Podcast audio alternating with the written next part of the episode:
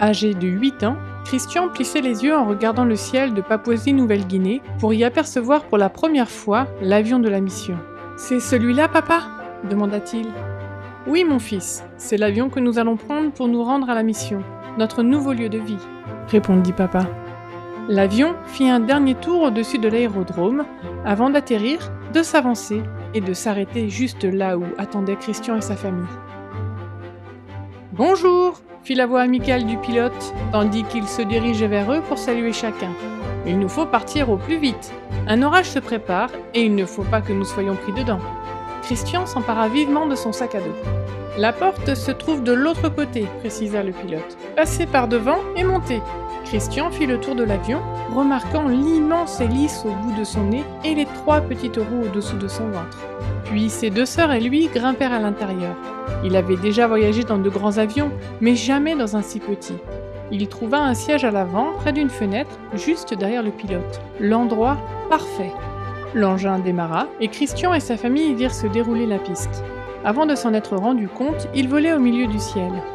En regardant par le hublot, tout ce que Christian pouvait voir était des arbres, des arbres et encore des arbres. Y a-t-il des gens là-dessous pensait-il. Je ne vois ni maison, ni rue, ni quartier comme ce que l'on voit aux États-Unis. Bientôt, l'avion missionnaire se mit à tourner au-dessus d'une petite piste d'atterrissage cachée au milieu de la forêt. En sursautant, il se posa et roula rapidement jusqu'au bout de la piste. Christian attrapa son sac à dos et suivit les autres qui empruntaient un sentier qui descendait jusqu'à la rivière. Là, il vit un bateau avec le logo de la mission inscrit sur le côté. Une fois tous les bagages et la famille embarqués, l'engin démarra et descendit rapidement la rivière. Il y avait tant à voir.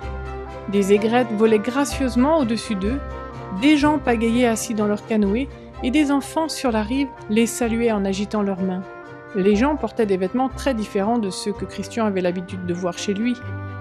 Ils avaient l'air vraiment amicaux, car ils souriaient en agitant leurs mains. Il se dit qu'il aimerait ce nouveau lieu de vie. Regarde, dit papa, voici la mission. Ce sera notre nouvelle maison.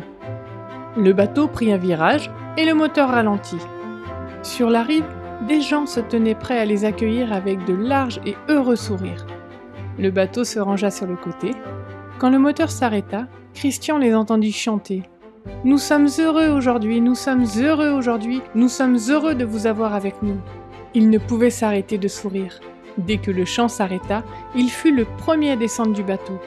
Tandis qu'il longeait la longue file des personnes qui les attendaient, il serra la main de chacune et se réjouit de plus en plus en voyant le grand nombre d'enfants. Il sut qu'il allait aimer son nouveau foyer.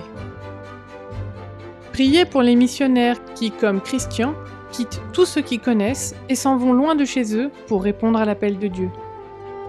Merci pour vos offrandes du 13e sabbat qui aident à répandre l'Évangile en Papouasie-Nouvelle-Guinée et tout autour du monde.